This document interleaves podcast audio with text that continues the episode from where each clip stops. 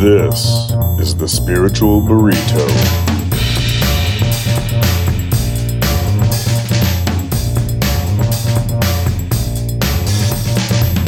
Welcome back to the Spiritual Burrito, everybody.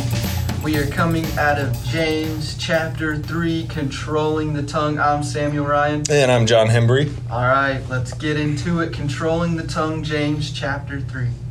Dear brothers and sisters, not many of you should become teachers in the church, for we who teach will be judged more strictly. I like how James starts off controlling the tongue in the church, that if you were to become a teacher in the church, that you have to really, really watch what you say because what Jon had said when we were preparing was, you know, talking is your profession. Talking is what makes you a career.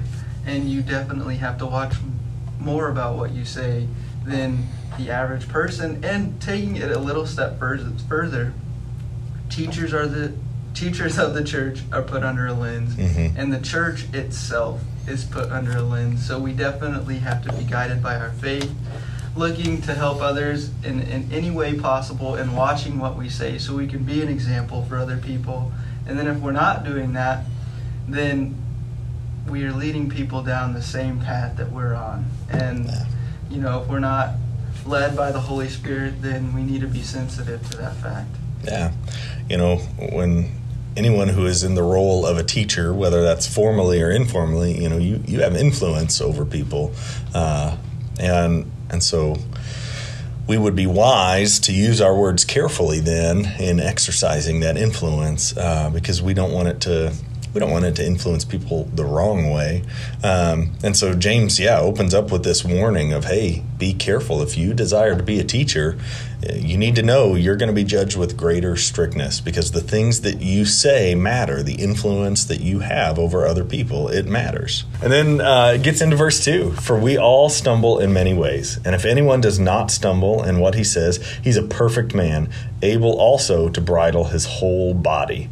Uh, you know James is just honest. Like all, all of us, uh, all of us have our have our struggles. We all stumble here and there, but especially all of us struggle with our tongues. You know, I, I think we can all probably think of a time where either the word that came out of our mouth, uh, it, it was not something we were proud of, or you know, out in a moment of frustration or anger, you know, snapping at somebody and saying something that you know, looking back on, you, you wouldn't have wanted to say. All, all of us do that. You know, we all struggle with the tongue. And so James is saying, listen, if you have control of your tongue in a perfect way, then you are a perfect man. And so if you can bridle your tongue and keep it under control, you've got control over your, your whole body, your whole life.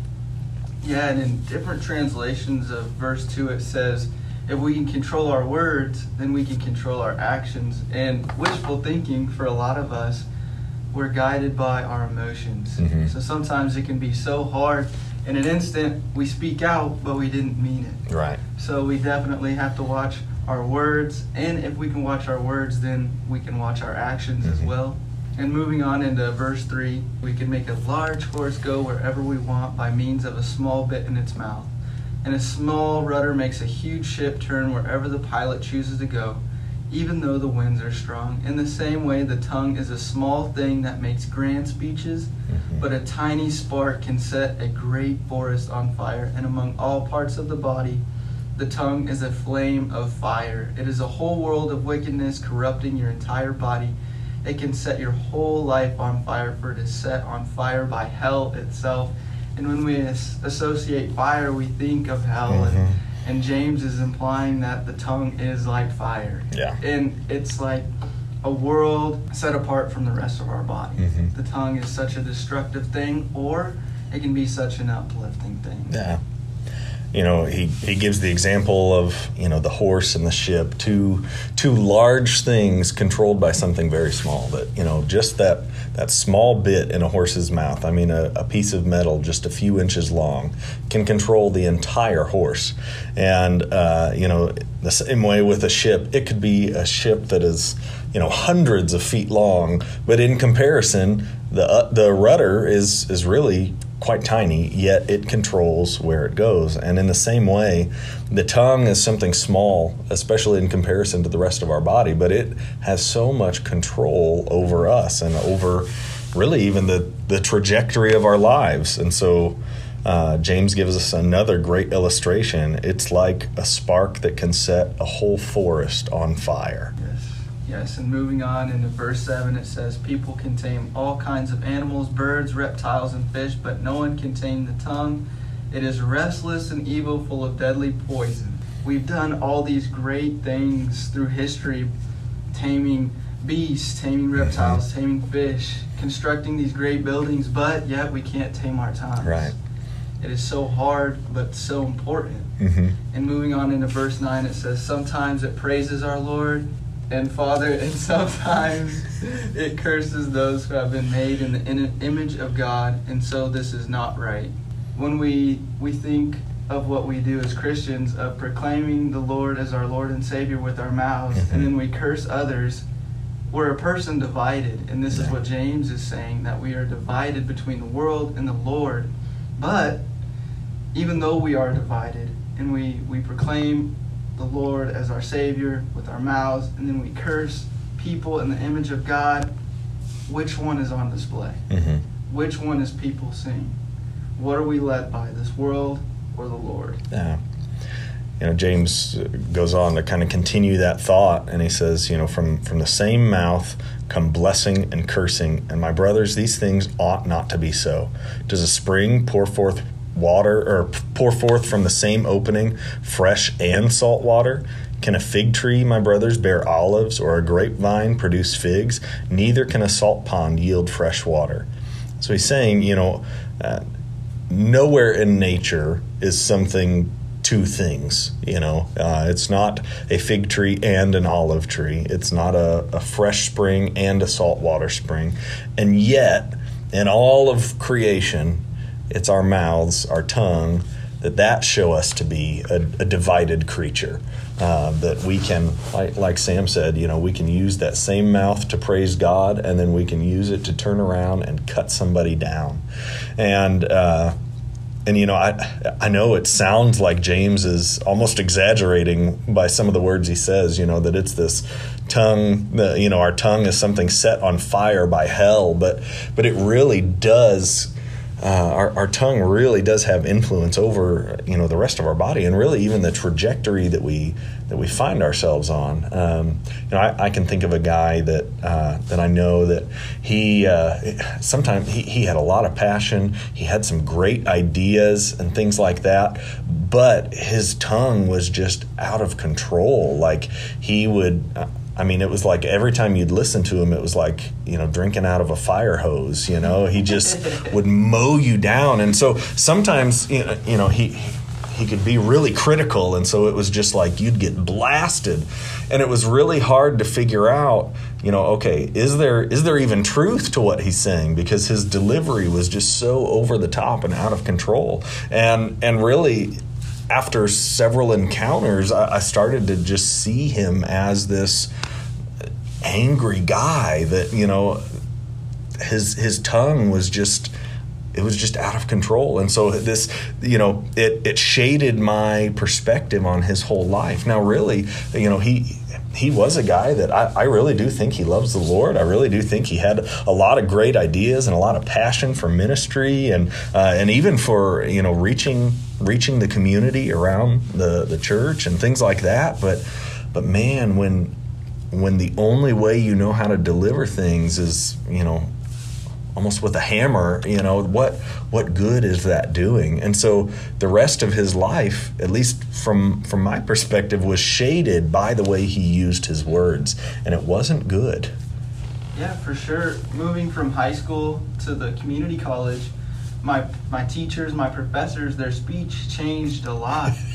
and you know, I could be learning this great lesson, taking so many points and cues from it to put into my papers, to put into my assignments, and then their speech would just change. And from then on, I just shut down because all I could think about was, they just said a naughty word. I can't believe I'm in school and I'm hearing this. What is Yeah. going on?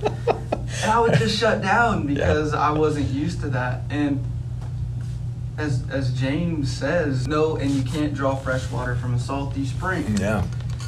It our words make such a big difference. And I think if we were to wrap up verses 1 through 12, basically what James is saying, if we walk by faith, trusting the Lord, the scriptures, then we can exercise self control through the Holy Spirit. And when we Mhm. can exercise self control, we're going to control our words. Mhm. And if we can control our words, then we're going to start producing good things. We are going to treat people with peace, be considerate towards others, be submissive and sincere Mhm. because we're mature Christians. Yeah. And we're exercising that self control and allowing the fruits of the Spirit to be produced in our lives. hmm Yeah, we're we're not just talking about you know behavior modification, like oh, be careful what you say. Like, listen, we, we do want you to be careful what you say, okay? But that we're we're not just trying to get at changing your behavior, you know. Um, although you know, man, the the language that we use it it really does matter. I. I I always think of a, uh, a time I, I went to a college football game with my grandpa, and as we're walking down, you know the uh, the stadium, you know, inside where all the food booths are and all that. There's this guy walking by, and he is just cussing up a storm. And my grandpa looks at me and he goes, "Wonderful vocabulary." and, you know, as far as that naughty language, as Sam put it, you know, as far as that goes, listen, it, it does matter as far as your influence goes on people, and and really to me, I, I think it's kind of an intelligence thing too. Like, mm. can you think of no other word to use here, really? You know, but but we're not just talking about you know the the bad words. We're we're also talking about the way you use your speech too, because you can you know like James says, we can use our words to to lift up the Lord and to give Him praise, but we also use our words to to curse, to tear down people who were made in His image, and so we have this kind of uh, this battle within us, and our tongue reveals that. You know, Jesus says it's out of the overflow of the heart that the mouth speaks. Yeah, and even looking at it out of a biblical standpoint, how how more productive is it uplifting someone than bringing someone down on a Mhm. job site? If you're just going to be on this person saying their work is terrible, is that going to make them want to work harder? And if we uplift this person, motivate them, then they're going to have a sense of belonging. They're going to want to work harder. They're going to want to make more productivity for Mhm. you and for themselves. And everything just goes hand in hand with our words. Yeah, absolutely. And and the hard thing about this is this isn't just one of those things that we fix in an instant. You know, it's not like we just decide, okay, you know, I'm I'm gonna I- I'm gonna change my word. You know, I'm I'm cutting out angry words cold turkey. You know, Yeah, yeah. this is a maturity thing. Okay, and so as you grow, as you mature in your faith, like Sam said, we grow in self control. And so if we can, part of self control is controlling our tongue. And if we can control our tongue, we can control our actions too. But this is a maturity thing, not a behavior thing. It has more to do with what's inside of us than just what's coming out. And so, you know, this is one of those things where if, if if this is an issue for you and listen this is an issue for all of us at least to some level then the, this is a growth opportunity okay? And so as you grow in your faith as you mature as you are being influenced more and more by the holy spirit in your walk you will see this start to change about yourself. Because as you grow and mature you're going to see your words as as a tool, uh, as a tool to to reflect our Lord, or to not. And so, how do we how do we fix this issue of the tongue? With the help of the Holy Spirit, you know, as we grow and mature in our faith, this area will come along with it too. Jon and I want to challenge you. After you have listened to this episode of the Spiritual Burrito, we want you to say three nice things to three different strangers. I know Jon loves challenges in his sermons, and I think that would be a great idea and a Yeah. great little way for you to get out of your comfort zone and to put controlling the tongue in James chapter 3 into practice. hmm Absolutely.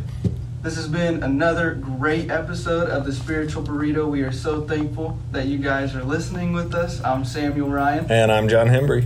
And we hope this episode of The Spiritual Burrito has been satisfying to your soul.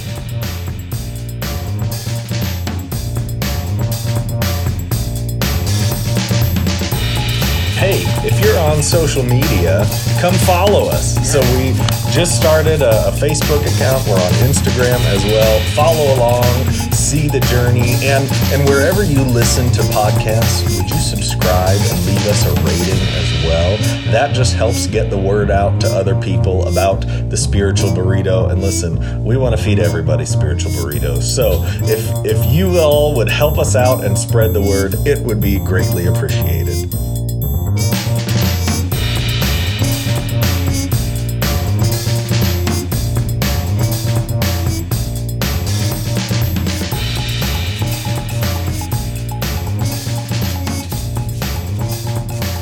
So Jesus said.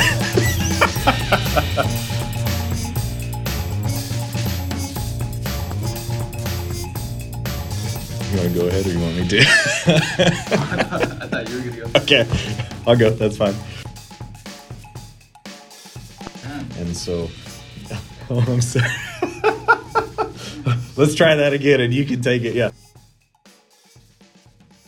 And moving on into verse 3. Did you read verse 3?